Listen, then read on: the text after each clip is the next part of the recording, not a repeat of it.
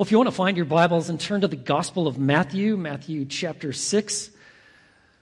On the occasions that we speak on forgiveness, I know that every single one of us has come to places in our life where this may be the most challenging aspect of our being.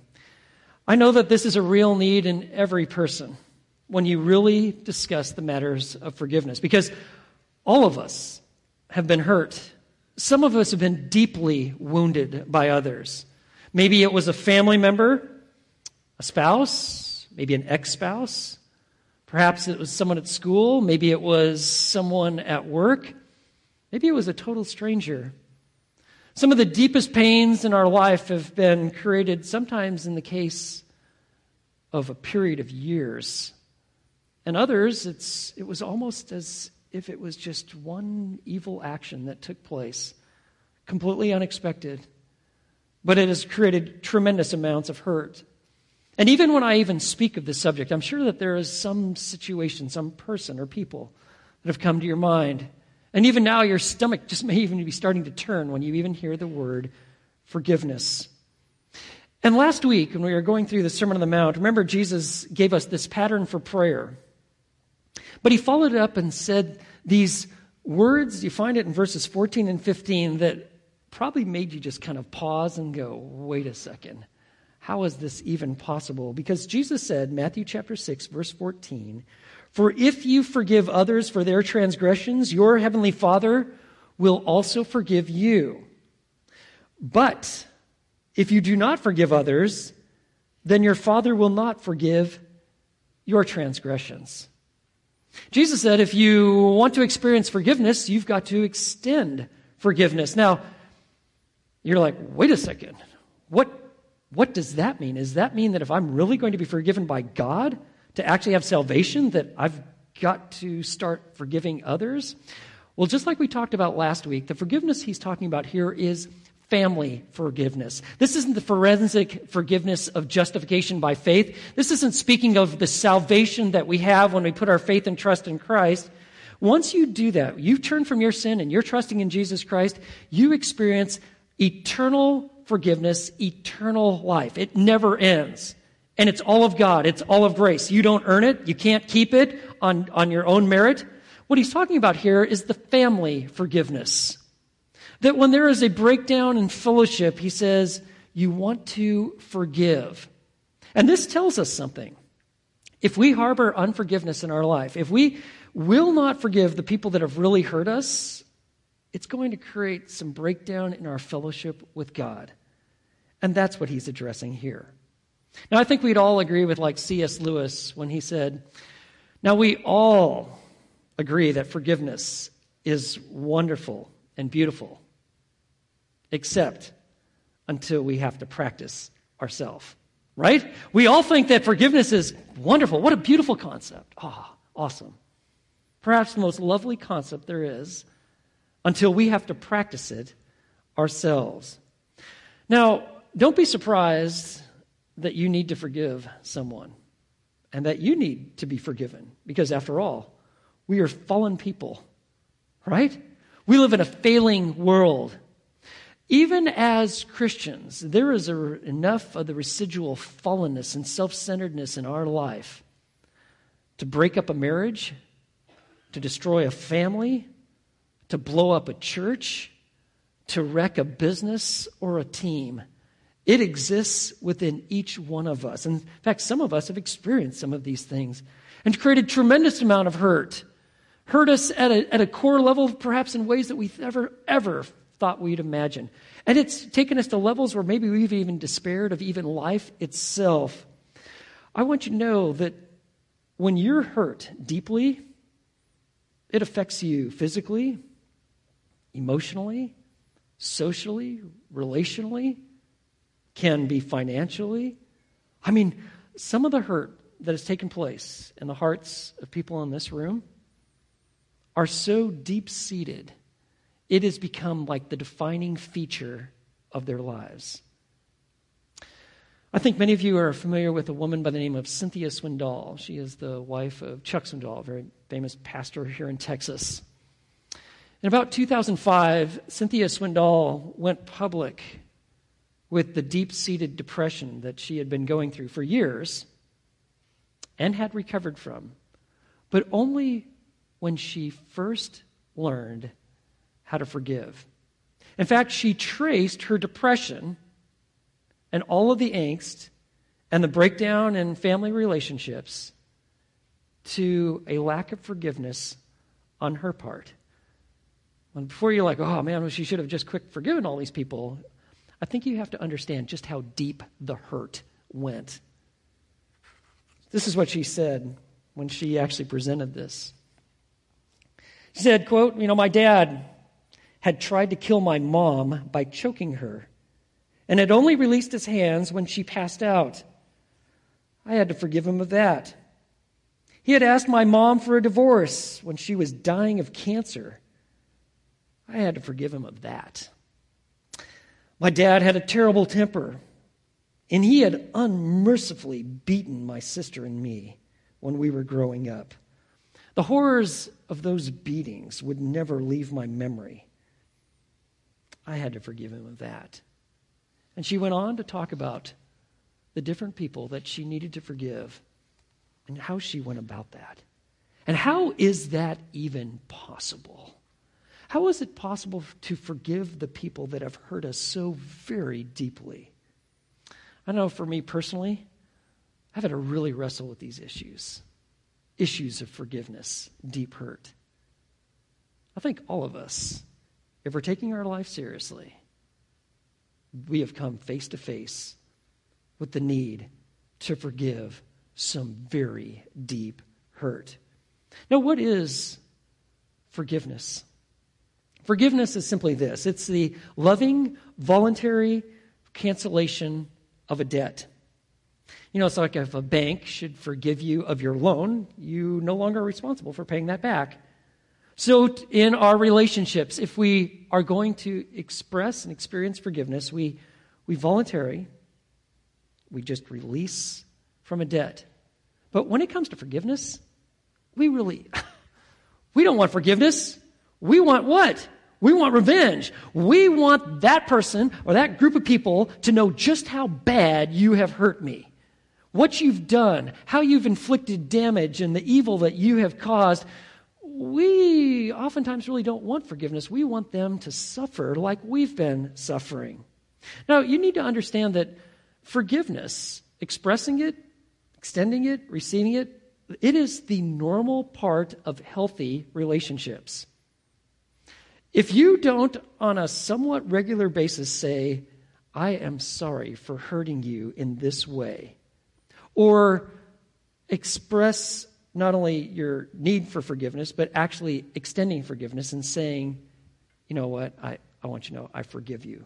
If that isn't a part of your regular repertoire of conversations that you have, then something's desperately missing in your relationships. It might explain why you're living in a Cold War zone with so many people. Asking for forgiveness, extending forgiveness, it's a regular part. Just yesterday, one of my family members, I had to ask for forgiveness of something. Those things happen. That's life. But God has given us a means of overcoming and growing through our experiences so that we aren't hamstrung forever by wrongdoing that we might express or extend to others. And you will see that the hallmark of a good marriage or all healthy relationships is the expressing and the extending of forgiveness. In fact, you'll find this that the closer you are to people, the more opportunities you're going to have to ask for forgiveness and to give it. Isn't that right? That's how it works. But what about the deep, deep issues of hurt?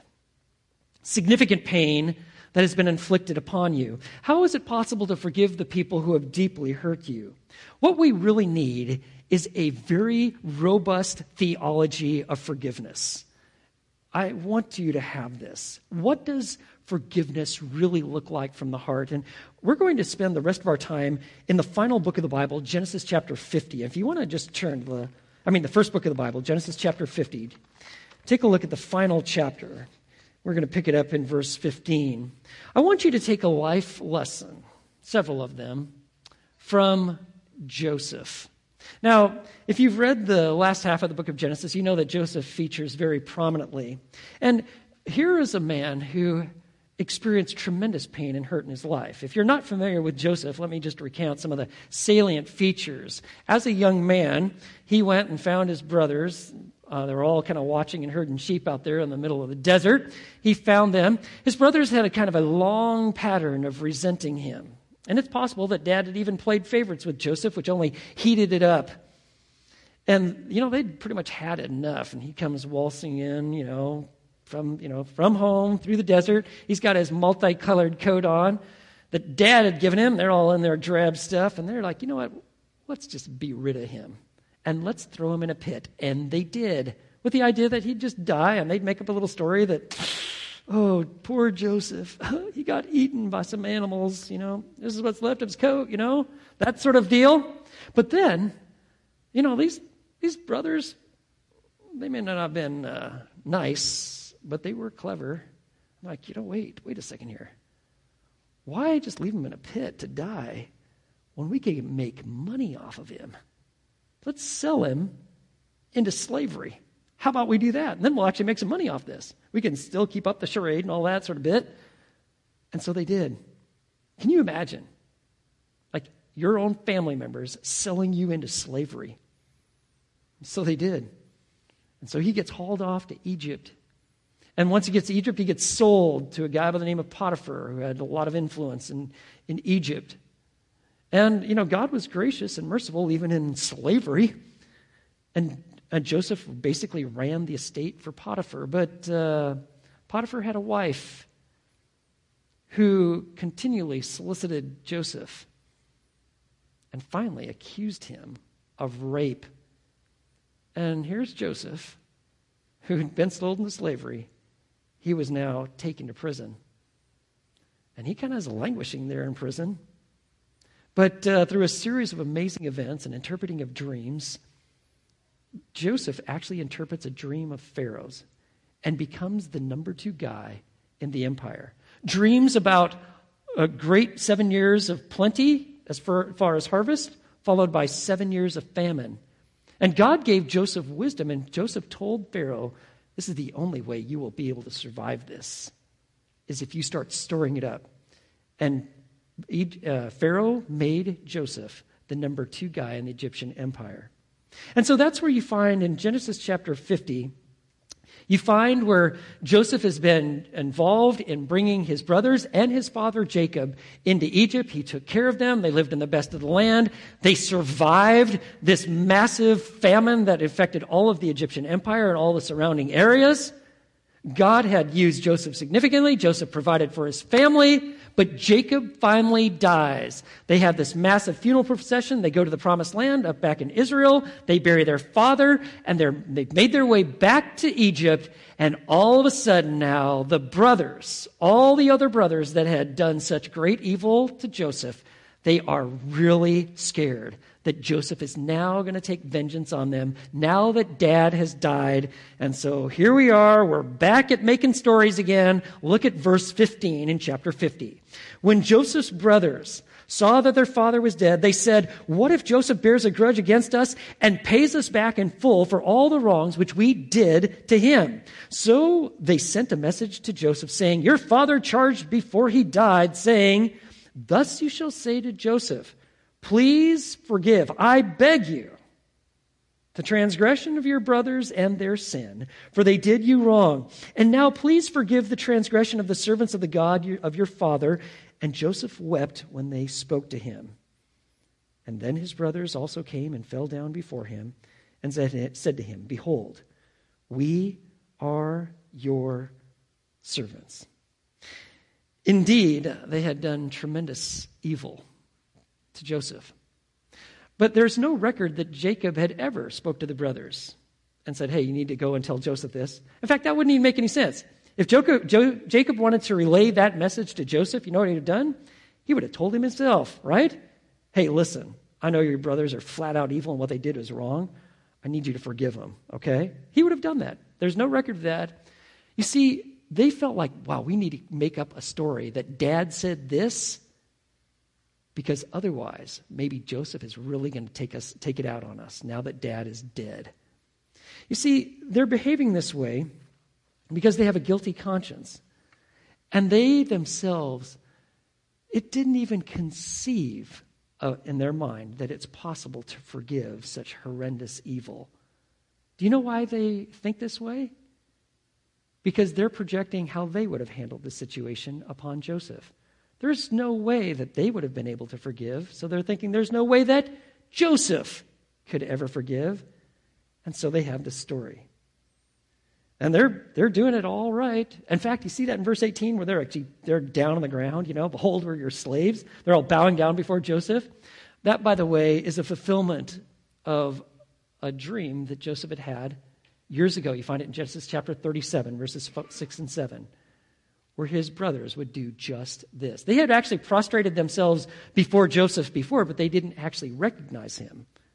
They just thought, wow, this is the number two guy in the Egyptian empire. They didn't recognize their grown up brother, but here they know who he is, and they're bowing down. And what happens next reveals the essential life lessons in the art of forgiveness. Friends, if you will take this to heart, it will change your lives and it'll change your relationships. The first life lesson in the art of forgiveness is that you need to leave your pain with God. Look at verse 19. But Joseph said to them, Do not be afraid, for am I in God's place? You need to leave your pain with God. And Joseph's pain was very real. For 22 years, you know, sold into slavery, a servant, prison, separated from his family, especially his dad. 22 years. You might even say it was the best years of his life. And yet, do you see how he responded? He said, Joseph said, Do not be afraid, for am I in God's place? You see, you recognize I have to leave this all with God especially the deep pain in your lives. Philip Yancey wrote, in the final analysis, forgiveness is an act of faith. By forgiving another, I am trusting that God is a better justice maker than I am. By forgiving, I release my own right to get even and leave all issues of fairness for God to work out. I leave in God's hands the scales that must balance justice and mercy. We're like Paul under the inspiration of the Holy Spirit in the book of Romans. He writes in Romans chapter 12, verses 18 and 19 If possible, so far as it depends upon you, be at peace with all men. Never take your own revenge, beloved, but rather leave room for the wrath of God. For it is written, Vengeance is mine, I will repay, says the Lord. The first lesson in the great art of forgiveness is that you have to leave your pain with God. It has been said, we are never more like God than when we forgive. We are never really more like God than when we forgive. And the only way that we'll ever experience healing and health peace and joy is if we come to a place where we can forgive and we leave our pain with God. Let me give you another great life lesson in the art of forgiveness that we learn from Joseph. Not only do we need to leave our pain with God, but we need to look to God for power, perspective, and peace. Look what Joseph says in verse 20. As for you, you meant evil against me, but God meant it for good in order to bring about this present result to preserve many people alive. Joseph spoke clearly of what had taken place. You, you meant it for evil. He didn't brush it aside. He didn't like, well, we're just going to put it underneath the rug. We're not, ah, blow it off. It doesn't matter. It's all let bygones be like, we like bygones. No. You You meant this for evil. You inflicted this kind of pain in my life. And not only did Joseph experience it, but they had lied to their, to their father, who lived for years with this deep seated pain and resentment. And you see, they needed to hear from Joseph that you actually are the one who inflicted this evil. But notice, notice the depth that Joseph has in his relationship with God. He says, For you, you meant evil against me, but God meant it for good in order to bring about this present result to preserve many people alive. But God, He actually meant it for good. You know, time and forgiveness has a way of bringing perspective. Now, it didn't happen automatically. But, you know, when Joseph reflected upon, upon his life, he could see that, you know, being sold into slavery and ending up at Potiphar's place, he learned so much about management, about business, about how to work with people, how to get things done through delegation. You know, Joseph learned, you know, like when he was in prison, he would have never, in his wildest imagination, wanted to be a slave, go to prison, but it was actually in prison, and only in prison, that through the interpretation of these dreams, he actually ended up in Pharaoh's court and interpreted Pharaoh's dream.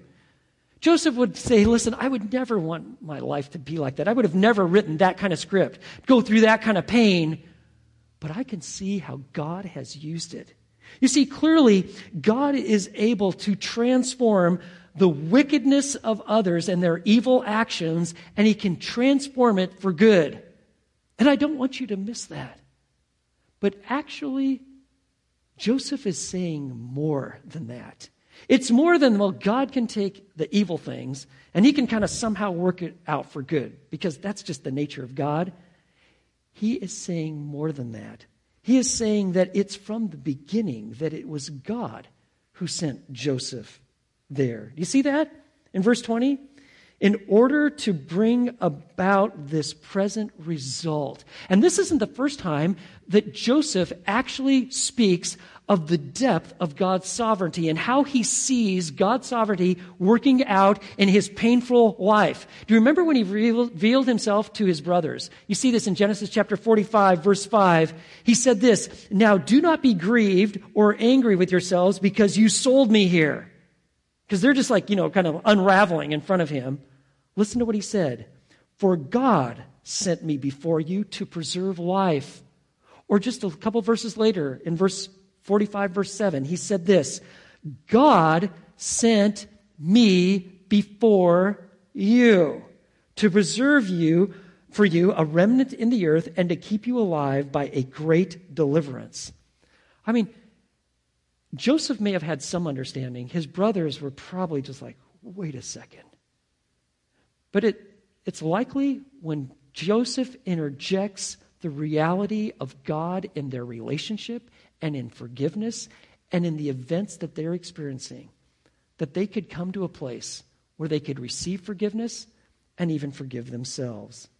But, friends, what is so critically important if we're really going to experience forgiveness if we're really going to express it, we have to come to understand the nature of God. And this is where deep theology meets the reality of our lives, and we grow and we go forward by faith. You know, this is perhaps the classic statement on God's sovereignty in the midst of human affairs. You meant it for evil, and that's what it was human level, but vertical. But God but God meant it for good. That's a profound statement. And we don't say it lightly, and we don't read it and just like kind of gloss, gloss over it. We've all probably experienced some evil, and that's what it was. But God, He means it for good. Do you know that ministry comes out of pain and brokenness?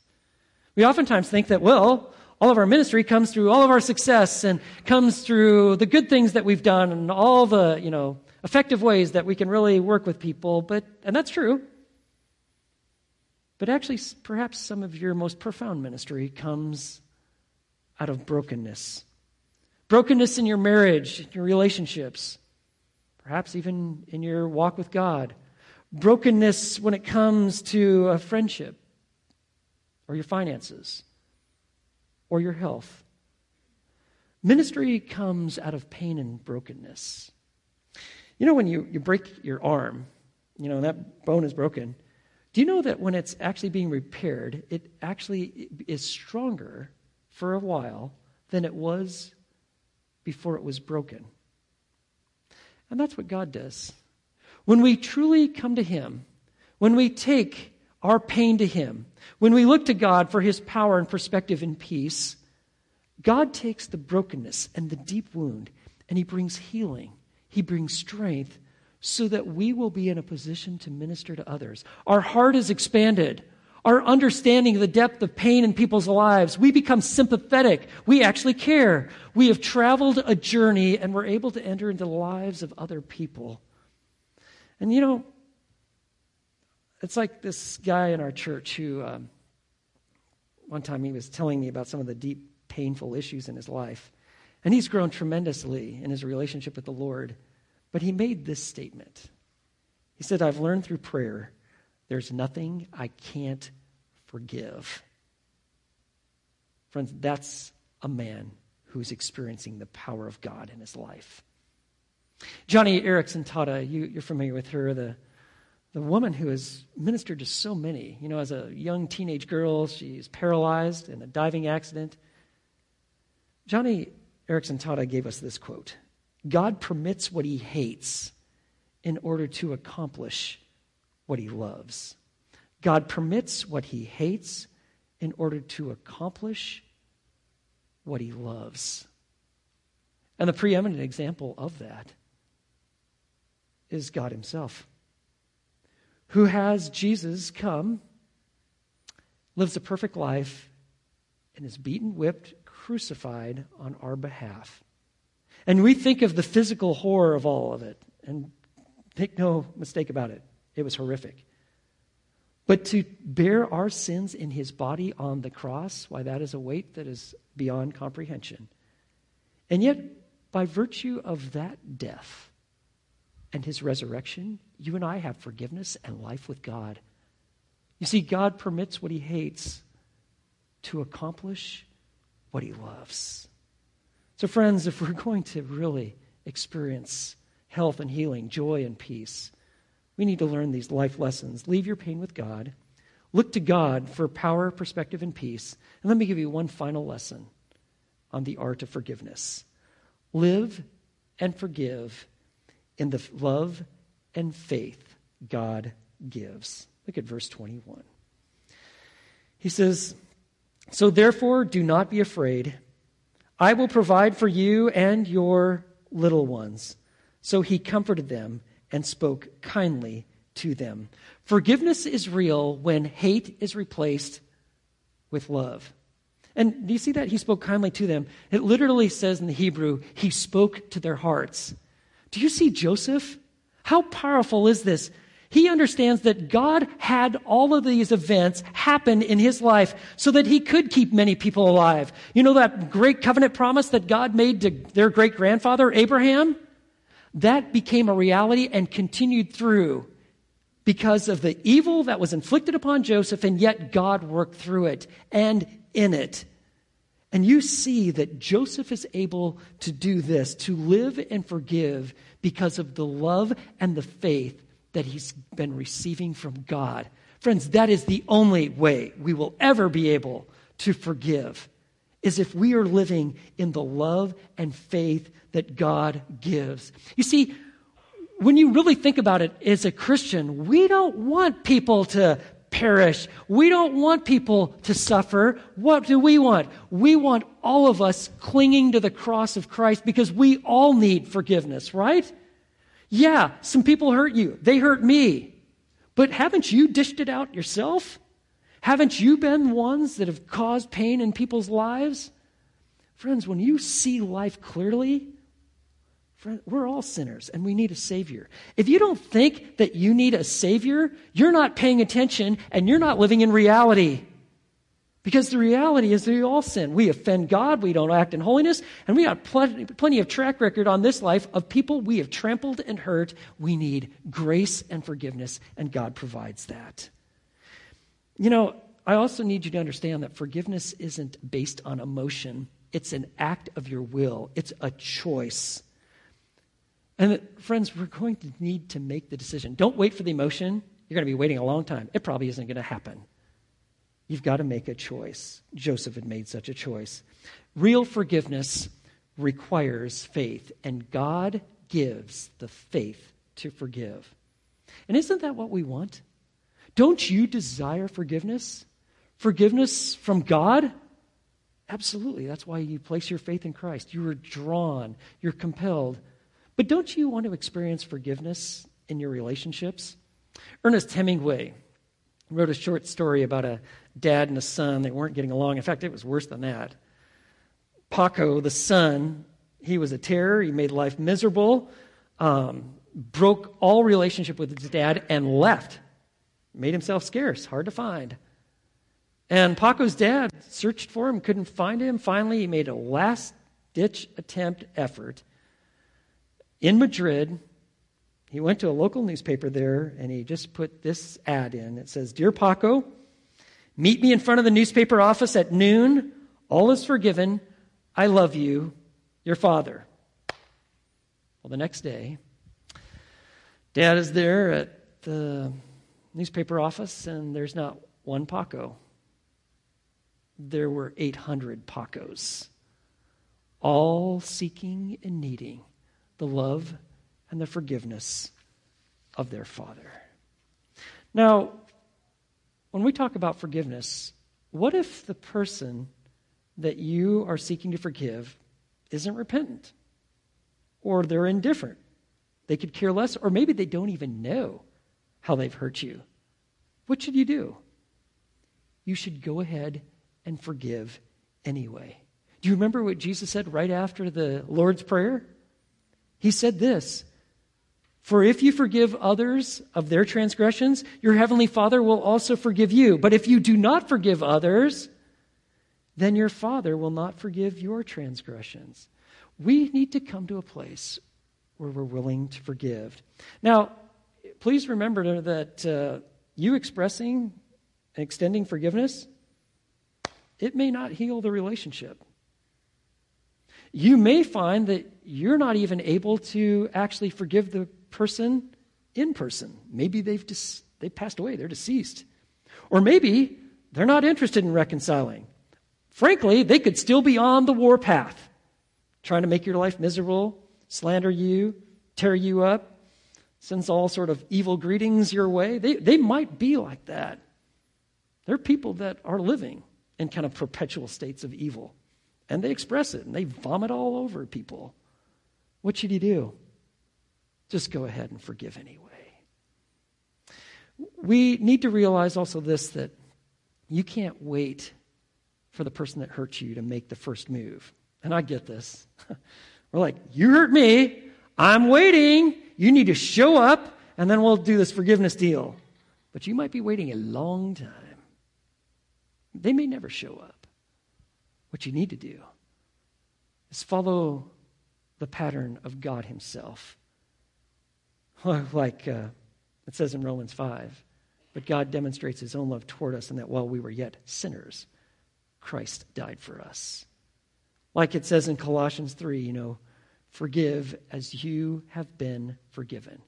God takes the initiative with us he is prompting in your heart to take the initiative to forgive.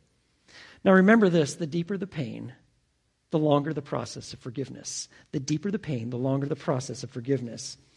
In an article called The High Cost of Unforgiveness, Linda Hunter tells the story of a woman struggling through a divorce. Listen to what she wrote.